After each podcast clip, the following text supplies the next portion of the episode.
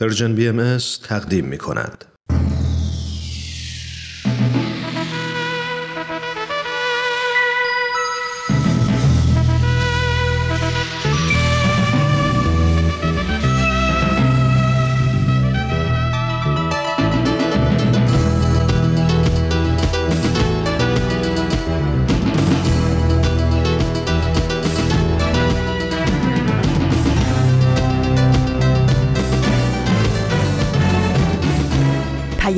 دوست. برنامه ای برای تفاهم و پیوند دلها.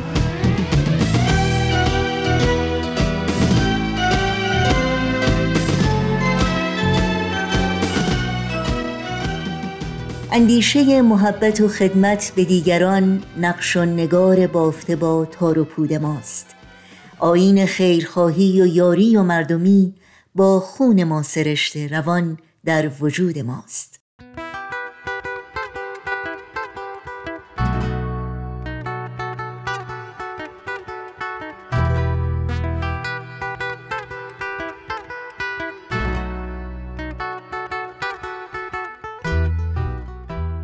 درود صمیمانه ما به شما شنوندگان عزیز رادیو پیام دوست. در هر سوی این دهکده زیبای جهانی که با ما همراه هستید تندرستی، ایمنی، بهروزی و اوقاتی پر از امید و برکت براتون آرزو داریم. دوشنبه 29 آذر ماه از پاییز 1400 خورشیدی برابر با 20 ماه دسامبر 2021 میلادی پیش روی ماست.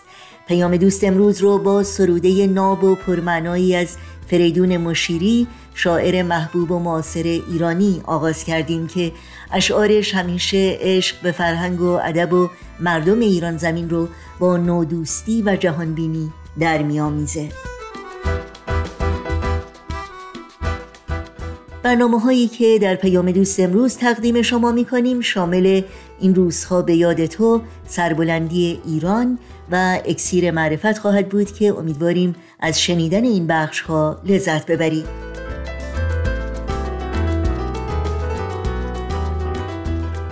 تماس با ما رو هم برقرار نگه دارید و نظرها و پیشنهادهای خودتون رو مطرح کنید.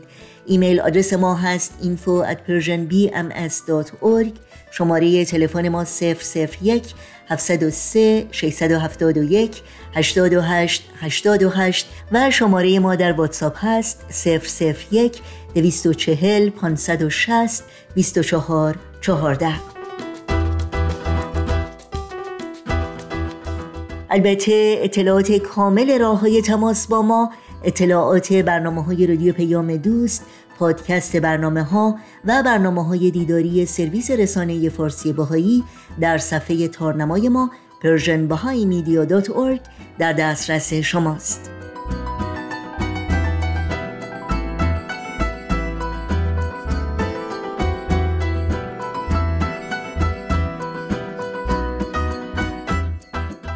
این صدا صدای رادیو پیام دوست. شما شنوندگان عزیز ما هستید.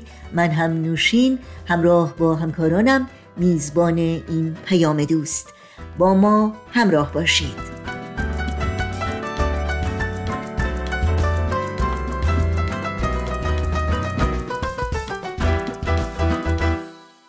و ما این روزها به یاد تو امروز برگ سبزی است.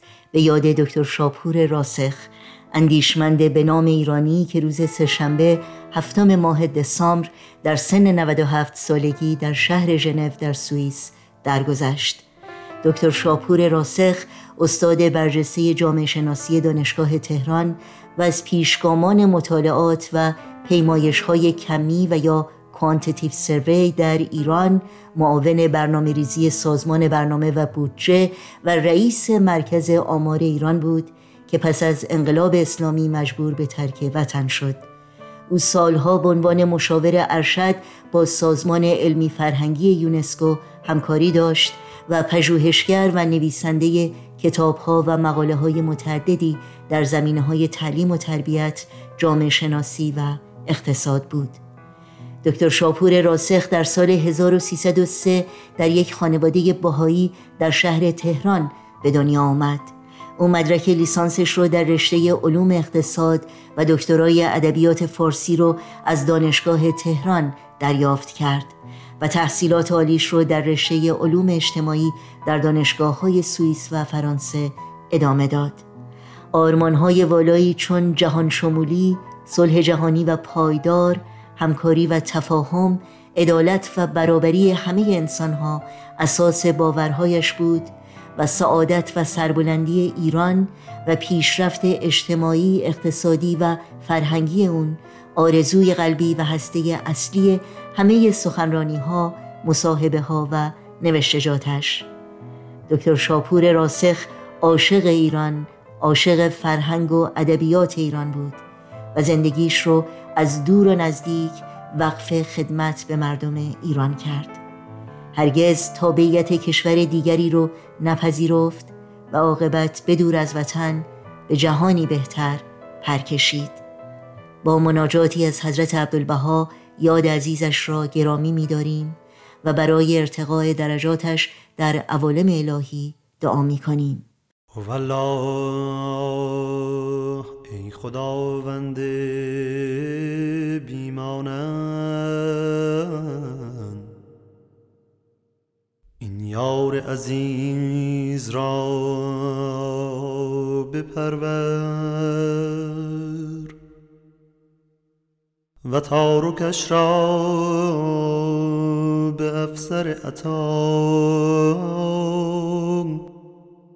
زینت و زیور بخش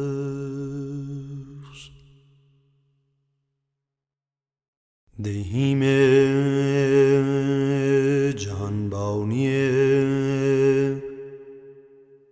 جهان جاودانی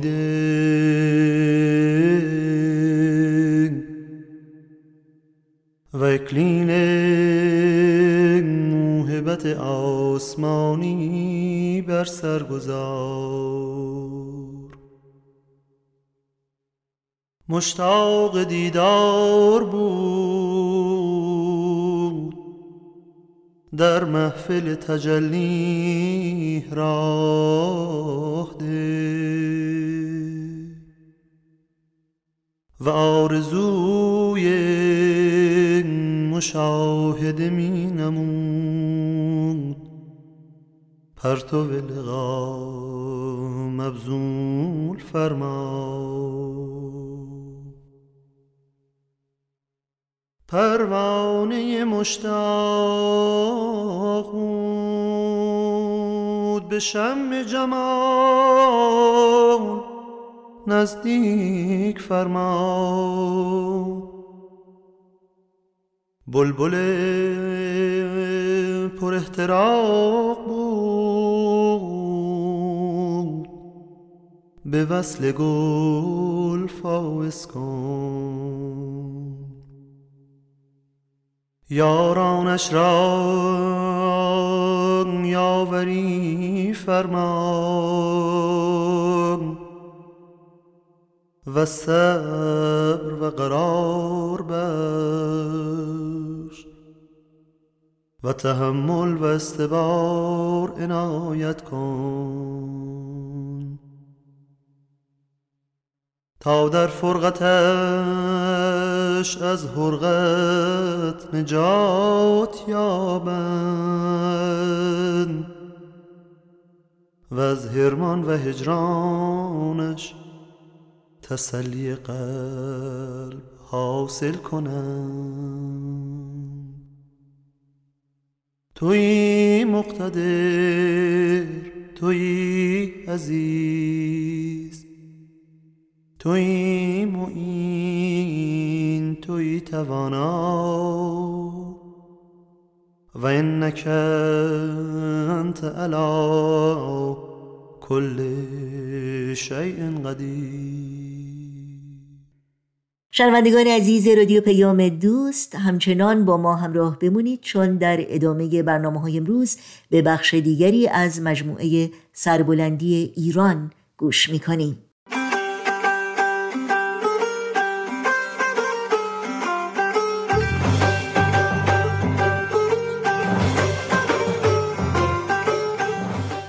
سربلندی ایران.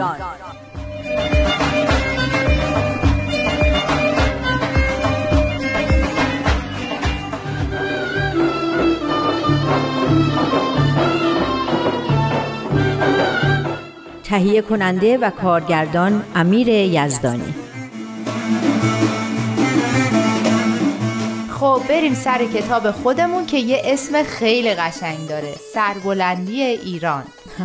فکر کنم همین جلدش انگار برای تو بس مسخره می‌کنی منو. نه توش هم خوب بود.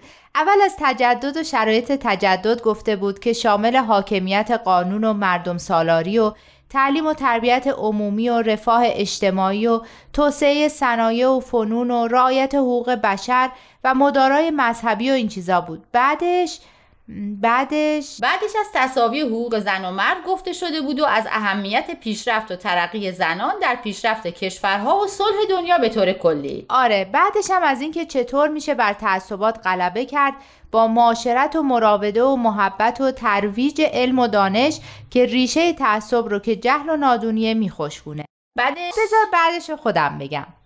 یه اصطلاح جالبی داشت. پایداری؟ نه است... استقامت سازنده. آها. اینکه اینکه در مقابل فشار مشکلات ایستادگی کنی و در عین حال به کار سازندگی جامعه مشغول باشی. یعنی یکی خراب می‌کنه تو هم در مقابلش خراب نکنی. تو بسازی. آفرین خیلی قشنگ گفتی. حالا بریم سر پیام پنجم از مجموعه پیام های سربلندی ایران که پیام های شورای حاکمه بین المللی بهایی برای ایران.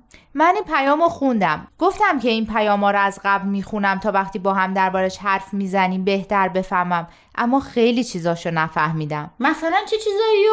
مثلا وقتی این پیام رو میخوندم معلوم بود که داره درباره یه حوادثی حرف می‌زنه اما نفهمیدم کدوم حوادث. اگه به تاریخ این پیام نگاه کنی می‌فهمی که درباره چه وقایعیه. بذار نگاه کنم. خب دوی تیر 1388 آهان درسته فهمیدم. وقایع سال 88 آفرین بای کلا درسته. پس اینکه نوشته با حزن و اندوه فراوان از وقوع حوادث اخیر در آن کشور مقدس منظور وقایع سال 88 پس این نگرانی از امنیت میلیون ها نفر که نوشته مشغله ذهنی شوراتون بوده مربوط به همین وقایع. دقیقا. میگن تا به حال نگران امنیت بهایای ایران بودن. حالا نگرانی درباره امنیت میلیون ها نفر دیگه که بیشترشون از جوانای ایران هستن هم بهش اضافه شده. این پرده بر افتاد یعنی چی؟ می‌فهمم اما درست نمی‌فهمم. عجب. بعدش توضیح میدن آخه. سالها و دهه ها در پشت پرده ای از انکار و تکذیب و توی ابری از تهمت و افترا انواع ظلم و ستم و تبعیض و محرومیت نسبت به بهایای ایران صورت می گرفت و مردم ایران نمیفهمیدن که چی داره به سر یه عده بیگناه میاد به نظر من توی وقایع سال 88 مردم ایران یه ذره از اون چیزی رو چشیدن که سالها بود در سکوت به سر بهایا و خیلی از گروه های دیگه می اومد. درسته باید همین باشه. اینجا نوشته مظالمی که طی سالیان دراز از طرق سازمان یافته و پنهان بر بهایان و دیگر شهروندان آن کشور وارد آمده در هفته های اخیر در خیابانهای ایران در مقابل انظار جهانیان نمایان گشته است. یعنی ظلمی که تا به حال فقط سر یه گروههایی از مردم ایران می اومد و یواشکی بود حالا سر همه اومد و همه فهمیدن اوضاع از چه قراره. درسته. بعد اینجا نوشته که بهایا از فعالیت سیاسی من شدن. چرا؟ کی نمی‌ذاره فعالیت سیاسی بکنن؟ قبلا دربارش صحبت نکردیم؟ بحثش خیلی مفصله. یه پیام دیگه تو همین کتاب هست که درباره همین موضوع و انشالله وقتی خوندیم موضوع کاملا برات روشن میشه. اما کسی جلوی فعالیت سیاسی بهایا رو نگرفته. دخالت نکردن تو فعالیت های سیاسی حزبی جز معتقدات بهاییه. آخه چرا؟ پس سربلندی ایران چی میشه؟ نمی‌خواین کاری براش بکنین؟ چرا؟ بهایا هم مثل بقیه مردم ایران عاشق ایران و سربلندی اونن. اما فعالیت سیاسی رو به این صورتی که الان هست وسیله مناسبی برای سربلندی ایران نمی‌دونن.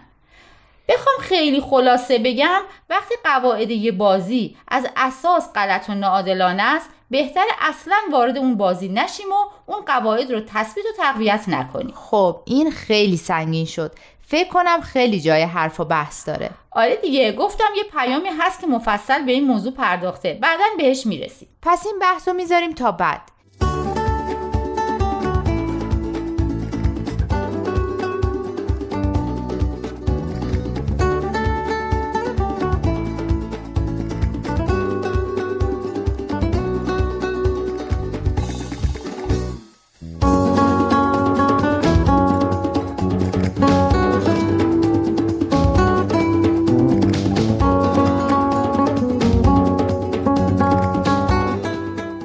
خورده درباره این چند خط آخر حرف بزنیم. اینجا که میگه واکنش صحیح در مقابل ظلم نه قبول خواسته های سرکوبگران است و نه پیروی از خوی و منش آنان. فکر می‌کنم معنیش روشنه. یعنی واکنش درست در مقابل سرکوب و ستم این نیست که خواسته های ستمگرا و سرکوبگرا رو بپذیریم یا همون کاری رو بکنیم که اونا می‌کنن. آخه جملهش یه طوریه که انگار دو تا چیز برعکس رو می‌خواد بگه. اما این هر دوش یکیه. یعنی خواسته های سرکوبگرا رو نپذیریم و مثل اونا رفتار نکنیم. آها حالا فهمیدم چی میگی. اما واقعا دارن دو تا چیز برعکس رو میگن. معمولا مردم در مقابل ظلم و ستم دو تا کار می‌کنن. یا اینکه تسلیم سرکوبگرا میشن و هرچی اونا می‌خوان انجام میدن یا اینکه با خواسته های اونا مخالفت می‌کنن و تو این مخالفت درست همون کارایی رو می‌کنن و همون خشونت و نفرتی رو نشون میدن که ستمگران نشون میدن. آره درسته. اینو قبول دارم. به این میگن باز تولید خشونت و نفرت. دقیقا همینطوره که میگی. میگن هیچ کدوم از این کارا واکنش صحیحی نیست. درست به همین علتی که گفتی. چون هر دوش خشونت و سرکوب رو تقویت می‌کنه. چه با تسلیم چه با مخالفت خشونت آمیز پس چی کار کنیم؟ هر کاری که بکنیم که غلطه. نگو محبت و مهربانی کنیم که دیگه واقعا اینجا جاش نیست. هر دوش غلطه چون قواعد این بازی غلطه. باید از این بازی بیرون اومد. چارش رو هم تو همین پیام فرمودن. رفتار منطقی و اخلاقی. چارش خشونت متقابل نیست. سوزوندن و خراب کردن و ناسزا گفتن نیست. اما این به معنی تسلیم شدن هم نیست. خود جمله که اینجا هست اینهاش کجاست؟ خب خودم خودم می‌خونم. نفوسی که گرفتار جور و ستم هستند می توانند با اتکاب قدرتی درونی که روح انسان را از آسیب کینه و نفرت محفوظ می دارد و موجب تداوم رفتار منطقی و اخلاقی می شود ورای ظلم و عدوان بنگرند و بر آن فائق آیند. فکر کنم دارم کم کم می‌فهمم قضیه چیه. اینو خیلی قبول دارم که نفرت و کینه خودش آسیبای زیادی به روح و روان آدم می‌زنه. یعنی داره میگه کینه و نفرت رو وارد ذهنتون نکنین. فکرتون رو از نفرت و انتقامجویی بالاتر ببرین. آفرین. دقیقا میگن باید بر این احساسات خانمان برافکن که فقط باعث خرابی میشه غلبه کرد. چون ما می‌خوایم ایران رو بسازیم. نمی‌خوایم که خرابش کنیم. درسته؟ چیزی که اینجا لازمه پافشردن بر رفتار منطقی و اخلاقیه. اینه که ایرانو می‌سازه. درسته. فهمیدم. اینجا دیگه رسیدیم به آخر پیام. آخرش همون پیشبینی درخشان برای ایرانی که قبلا هم خوندیم. منظورت این بیان حضرت عبدالبهاست که میفرمایند ایران مرکز انوار گردد. این خاک تابناک شود و این کشور منور گردد. آره همین. این تو اون پیام اولی هم بود. می‌دونی چرا این بیان آوردن؟ من که اعتراضی ندارم. خیلی هم به آدم امید میده. من که گاهی وقتا فکر می‌کنم هیچ وقت اوضاع مملکتمون درست نمیشه. دقیقا برای همین. برای اینکه ناامید نشیم. برای اینکه به این امید و به این اطمینان به آینده درخشان ایران احتیاج داریم تا بتونیم به تلاشمون برای سربلندی ایران ادامه بدیم و مطمئن باشیم که بالاخره ابرهای سیاه جهل و نادونی کنار میره و نور معرفت و دانایی همه جا رو پر می‌کنه. انشاءالله. یه چیز دیگه هم هست که اونم امید بخشه. چی چی؟ اینکه جامعه شما واقعا این کارو کرده و این شدنیه. می‌بینم که شما واقعا تونستین در مقابل این همه ظلم و فشاری که روتون بوده دچار کینه و نفرت نشین و دست به خشونت نزنین. اگه شماها که بخشی از ملت ایران هستید تونستین پس کل ملت ایران هم می‌تونه. دقیقا درست گفتی. این تجربه یکی از چیزاییه که جامعه بهایی ایران می‌تونه بعد از 160 سال تقدیم مردم ایران بکنه. وقتی بقیه پیامو رو هم بخونیم به چیزای دیگه هم می‌رسیم.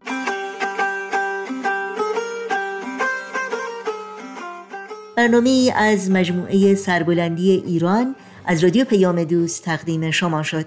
یادآوری کنم که اگر شما از کاربران شبکه های اجتماعی فیسبوک، یوتیوب، ساوند کلاود، اینستاگرام و تلگرام هستید همه برنامه های رادیو پیام دوست و برنامه های دیداری سرویس رسانه فارسی باهایی رو می‌تونید زیر اسم Persian BMS دنبال کنید.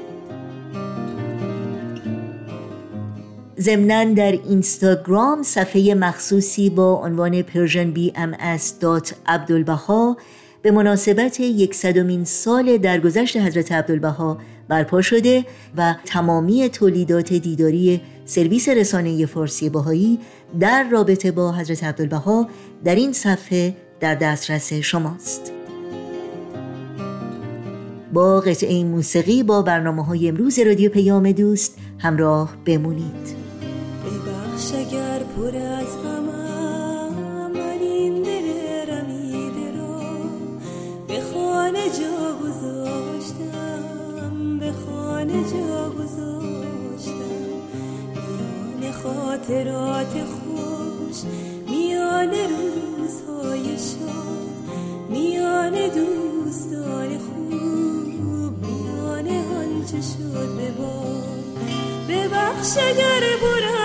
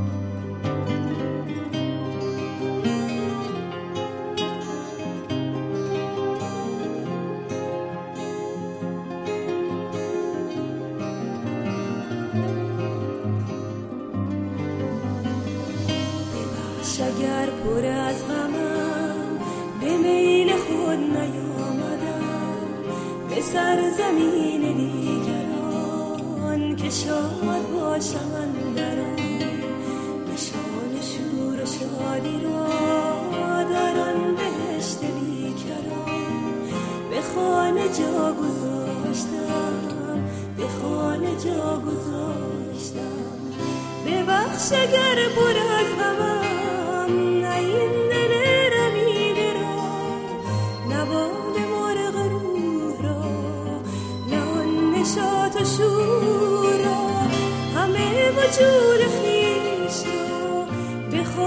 جا گذاشتم همه وجود خیش را به خانه جا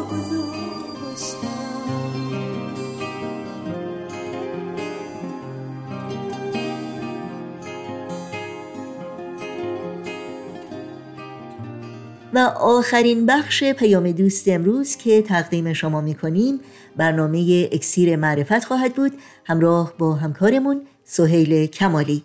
از شما دعوت می‌کنیم توجه کنید. اکسیر معرفت.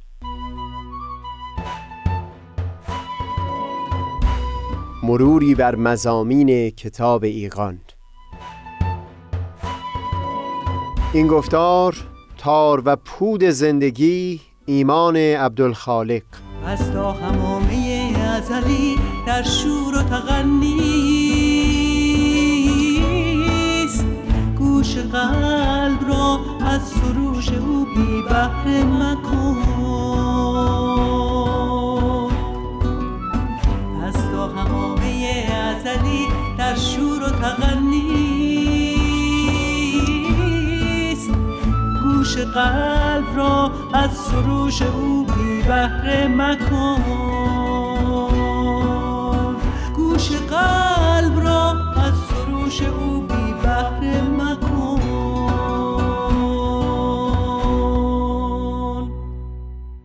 دوستان سهیل کمالی هستم.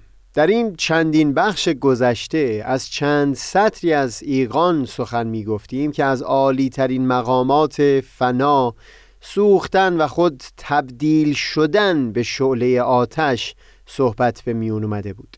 بعد وارسی کردیم که چطور همچو دیدگاهی در تضاد و ناسازگاری نیست با حفظ استقلال و هویت فردی. در گفتار قبلی وعده دادیم که در این نوبت در خصوص بخش نسبتا غیر منعتفتری از کتب آسمانی یعنی احکام صحبت بکنیم. اما اگر ممکن باشه لطفا بگذارید من این یک بار وعده ای که دادم رو خلف بکنم. این چند روز داشتم به این میاندیشیدم که اون مقصودی که در این چندین و چند صحبت گذشته داشتم تماما حاصل شده. نیت من این بود که معلوم بشه یک چند سطر در کتاب ایگان و مثلا همین بخش کتاب ایگان در خصوص مراتب یقین. چطور می‌تونه بینشی رو پدید بیاره که در بسیاری گوشه های اندیشه و زندگی آدمی منبع اثر می‌تونه باشه؟ و همین که چطور بحث و گفتگو پیرامون همون بینش و دشواری های تطبیق اون رو میشه در ساحتهای مختلف حیات بشر و هم شاخه های گوناگون معرفت ما آدمیان در چندین و چند گفتار پی گرفت. تصور می‌کنم در همه این گفتارهایی که به بحث مراتب یقین و فنا اختصاص داده شد این معنی واضح شده باشه. در گفتار قبل که اون وعده رو دادم نیتم این بود که دست کم در سه گفتار دیگه به همون بحث احکام بپردازم.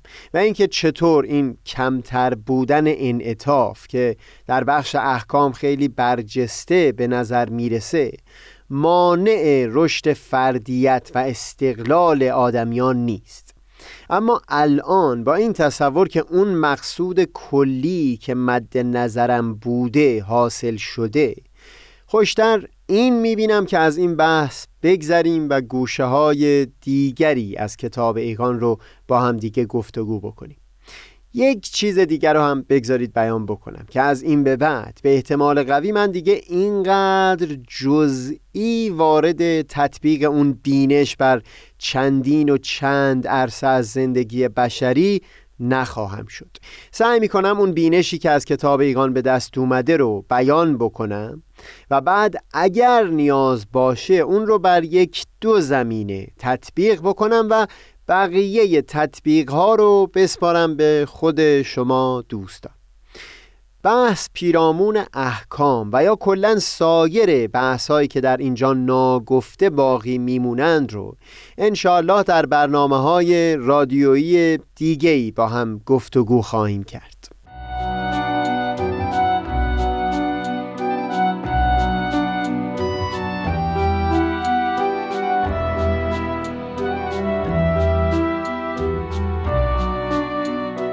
بحثی که امروز میل دارم بهش بپردازم به حقیقت یکی از بینش های شیرینی بود از کتاب ایگان که سالهای سال هست در دل من هوشیاری خاصی نسبت به برخی گوشه های زندگی پدید آورده. بگذارید این بار به جای اینکه اول به طور خلاصه اون بینش رو توصیف بکنم در چند گفتار از خود نحوهی که حضرت بهاءالله در کتاب ایگان این بینش رو منتقل می کنند سخن بگیم. یک جا در کتاب ایگان در بحث پیرامون هجاب هایی که مردمان در دوره های مختلف داشتند بر سر راه پذیرش پیامبر الهی در اون روزگار از جمله این رو بیان می کند که کسانی که به پیامبران الهی ایمان آورده بودند از میان نفوسی بودند که معروفیت چندانی در میان خلق نداشتند و در شمار دانشمندان و فضلا و بزرگان نبودند. همین هست که آیه از قرآن نقل فرمودند به این مضمون که تن به پیامبر الهی می‌زدند که کسی از میان مردمان پیروی تو را ننموده مگر ارازلی که اعتنایی به شعن اونها نیست. و همین مسئله که علما و افراد شناخته شده به دیانت جدید ایمان نیاوردند رو دلیلی می گرفتند بر بطلان ظهور پیامبر الهی. حضرت بهاءالله هرچند این رو در شمار هجابهایی به حساب میارند که مردمان نمی بایستی به خاطر اون از پذیرفتن پیام الهی سرباز بزنند اما با این وجود تأکید می کنند که در این ظهور همچو قصه نبوده و اینکه واقعا عده کثیری از افراد یا به تصریح کتاب ایگان حدود 400 نفر از کسانی که به حضرت باب ایمان آوردن در میان مردمان روزگار خودشون بسیار شناخته بودند. از میون این 400 نفر. در کتاب ایگان تنها نام 13 نفر رو به عنوان مثال اشاره می‌کنه. این رو من در اینجا بیان بکنم که کسانی از میان اون صدها نفر دیگه که در اینجا نامشون رو سراحتا نبردن به هیچ وجه در شهرت و معروفیت کم نبودن. امثال میرزا احمد ازغندی، ملا صادق مقدس خراسانی یا ملا احمد معلم حساری هستند که به حقیقت در منطقه خودشون نهایت درجه مقبولیت و معروفیت رو داشتن. و یا یکی مثل میرزا محمد باقر قائنی از علمای شناخته شده ای بود که زمانی که به دیانت بابی ایمان آورد به ایمان او چند صد نفر به دیانت جدید باورمند شدند. از میون کسانی که نام بردن چند نفری در میان مردمان در سطح بسیار وسیعی شناخته شده بودند. سید یحیی دارابی که نزد بهایان به جناب وحید دارابی معروف است. پدرش سید جعفر کشفی از علمای بسیار محترمی بود که کتابهای او در تمامی ایران مورد توجه بود. خود وحید از سوی محمد شاه قاجار مورد نهایت توجه بود و به عنوان نماینده مخصوص شخص شاه برای تحقیق ادعای حضرت باب روانه شیراز شد. چندین ماه دیدارها و تحقیقهای او به طول انجامی تا در نهایت شیفته و سرسپرده حضرت باب شد و رساله ها در اثبات امر اون حضرت نوشت. فعلا در اینجا مورد بحث ما تفصیل احوال اون نیست اما شاید روزی در برنامه های دیگهی گفتگویی در این باره داشته باشیم. ملا محمد علی زنجانی که در ایقان نام بردند. اون چنان در منطقه زنجان شناخته شده بود و هم بعدتر پای او به تهران باز شد و فضل و مقامش بر شاه آشکار شد که خود محمد شاه او را به لقب حجت الاسلام ملقب کرد و لذا در زنجان به نام حجت شناخته شد. بعدها که ورقی از کتاب قیوم الاسماع حضرت باب از نظرش گذشت دل در گروه مهر اون حضرت گذاشت و عاشقانه به جانفشانی قیام کرد. و یک وقتی بیان می کرد که با همه غروری که داشتم و هرگز سر به طاعت نفسی خم نکردم اما وقتی به قدر یک صفحه کوچک از آیات حضرت باب را دیدم هوش از سرم به در شد و بی اختیار در عین اختیار تصدیق حقیقت ایشان را نمودم. و بیان می‌کنه که اگر انکار می‌کردم منکر حقانیت تمامی ادیان پیشین شده بودم. چرا که همون اعجاز اینجا به ظهور رسیده بود. با ایمان آوردن جناب حجت زنجانی چند هزار نفر از اهالی زنجان و اطراف اون به حضرت باب ایمان آوردن. نزدیک به 1800 نفر از اونها چند سال بعد دوشادوش خود حجت در راه دیانت جدید جان خودشون رو از دست دادند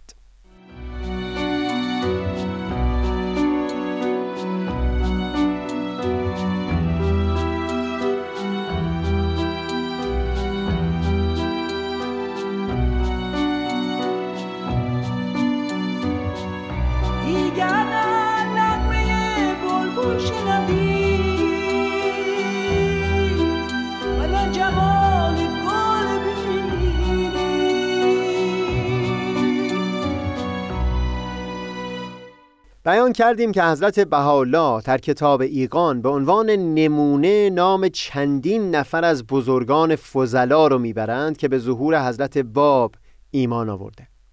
در توصیف این افراد بیان فرمودند که و اما در این ظهور ازهر و سلطنت عظما جمعی از علمای راشدین و فضلای کاملین و فقهای بالغین از کأس قرب و وسال مرزوق شدند و به عنایت عظما فائز گشتند و از کون و امکان در سبیل جانان گذشتند. ما پیشتر به طور بسیار مختصر و گذرا به احوال دو تا از کسانی که نام بردن اشاره کردیم. اما دو نفر دیگه که از اونها اسم بردند وارسی احوالشون مستقیما مربوط هست به این بینشی که من میل دارم در این چند گفتار با شما در میون بگذارم. این هست که اجازه بدید به تفصیل صحبتی داشته باشیم درباره احوال دو تن از این افراد. ملا عبدالخالق یزدی و ملا علی برقانی. در خصوص ملا عبدالخالق یزدی با وجود اون که از بزرگان علما به حساب می اومد و نامش در کتابهای چندین تن از علما یاد شده اما متاسفانه جزئیات زیادی از شرح احوال او در دست نیست. بر اساس تاریخ تولدش می‌دونیم که در زمان ظهور حضرت باب حدود 54 سال سن داشته. در شهر یزد به دنیا آمد و بعد از طی مدارج علمی به طریقت شیخ احمد احسایی علاقه من شد. در اون هفت سالی که شیخ احمد در یزد ساکن بود محل اقامتش منزل همین ملا عبدالخالق بود و همین هم هست که بعدها در آثار حضرت باب از زبان او نقل قولهایی از شیخ احمد احسایی کردند. بعدها بعد از یک دو نقل مکان روانه مشهد شد و در همون شهر مقیم شد. من نام چندین و چند رساله به قلم او رو در کتابهای علما دیدم ولی خودم فقط دو اثر از آثار او رو در نسخه های خطی تونستم پیدا بکنم. یکی کتابی است به زبان عربی در تاریخ مصائبی که بر معصومین وارد اومده و دیگری خلاصه ای هست از مزامین همون رساله به زبان فارسی. به مضمون کتاب زیاد کاری ندارم اما متن فارسی که می نویسه بسیار شیرین هست. به خصوص وقتی یک نفر اصل یک روایت در زبان عربی از نظرش گذشته باشه و بعد ببینه که او با چه عبارتی مضمون اون روایت رو در فارسی بیان می‌کنه. در هر حال این ملا عبدالخالق در همون سال اول ظهور به واسطه جناب ملا حسین بشرویی باب الباب از امر حضرت باب مطلع شد و ایمان آورد. و هم عریضه ای نوشت حضور حضرت باب برای ابراز اون عمقی از احساس که در دلش پدید اومده بود.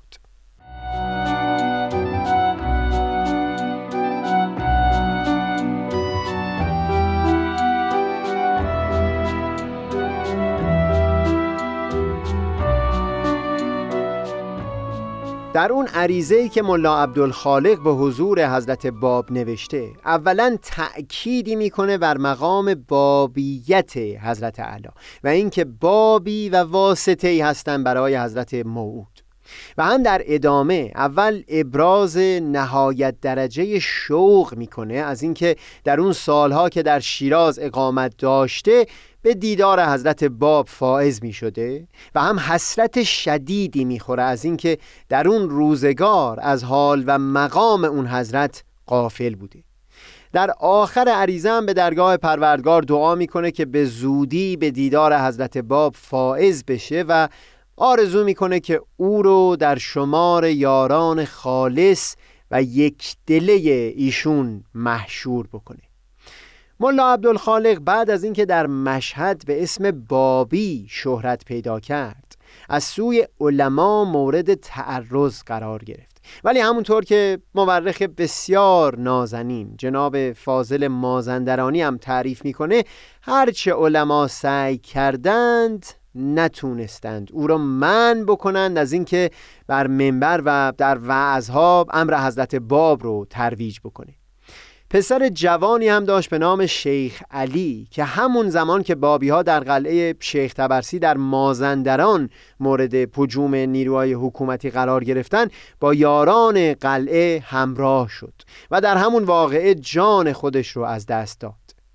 در تمام این زمانها ملا عبدالخالق همچنان بر عقیده خودش استوار بود و هرگز پا سست نکرد.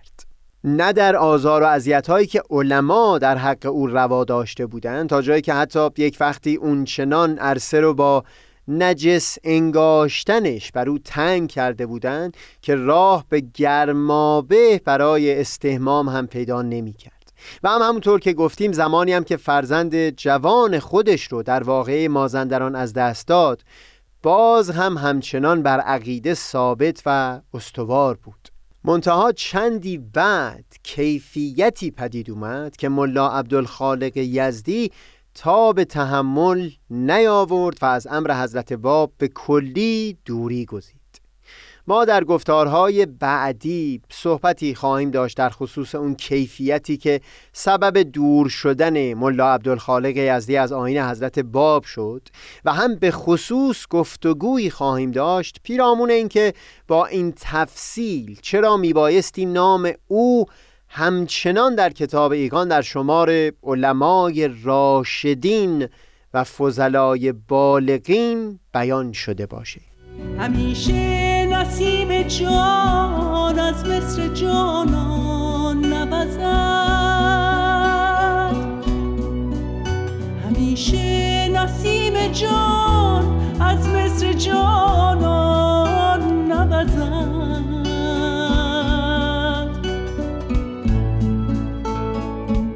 آید وقتی که اندلیبان آشیانهای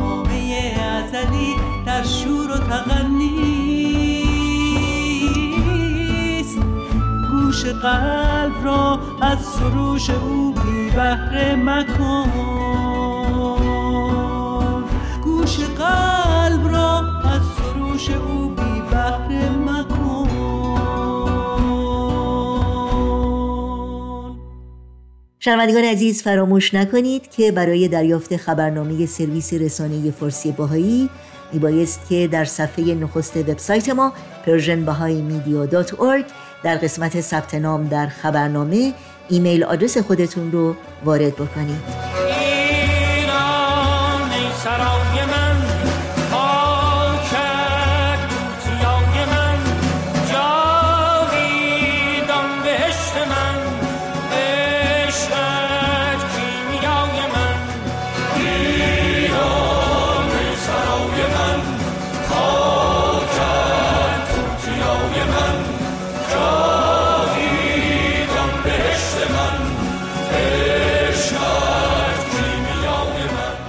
و شنوندگان عزیز برنامه های این دوشنبه ما هم در اینجا به پایان می‌رسه. همراه با تمامی همکارانم در بخش تولید برنامه های رادیو پیام دوست با همگی شما خداحافظی می‌کنیم. تا روزی دیگر و برنامه دیگر شاد و پاینده و پیروز باشید.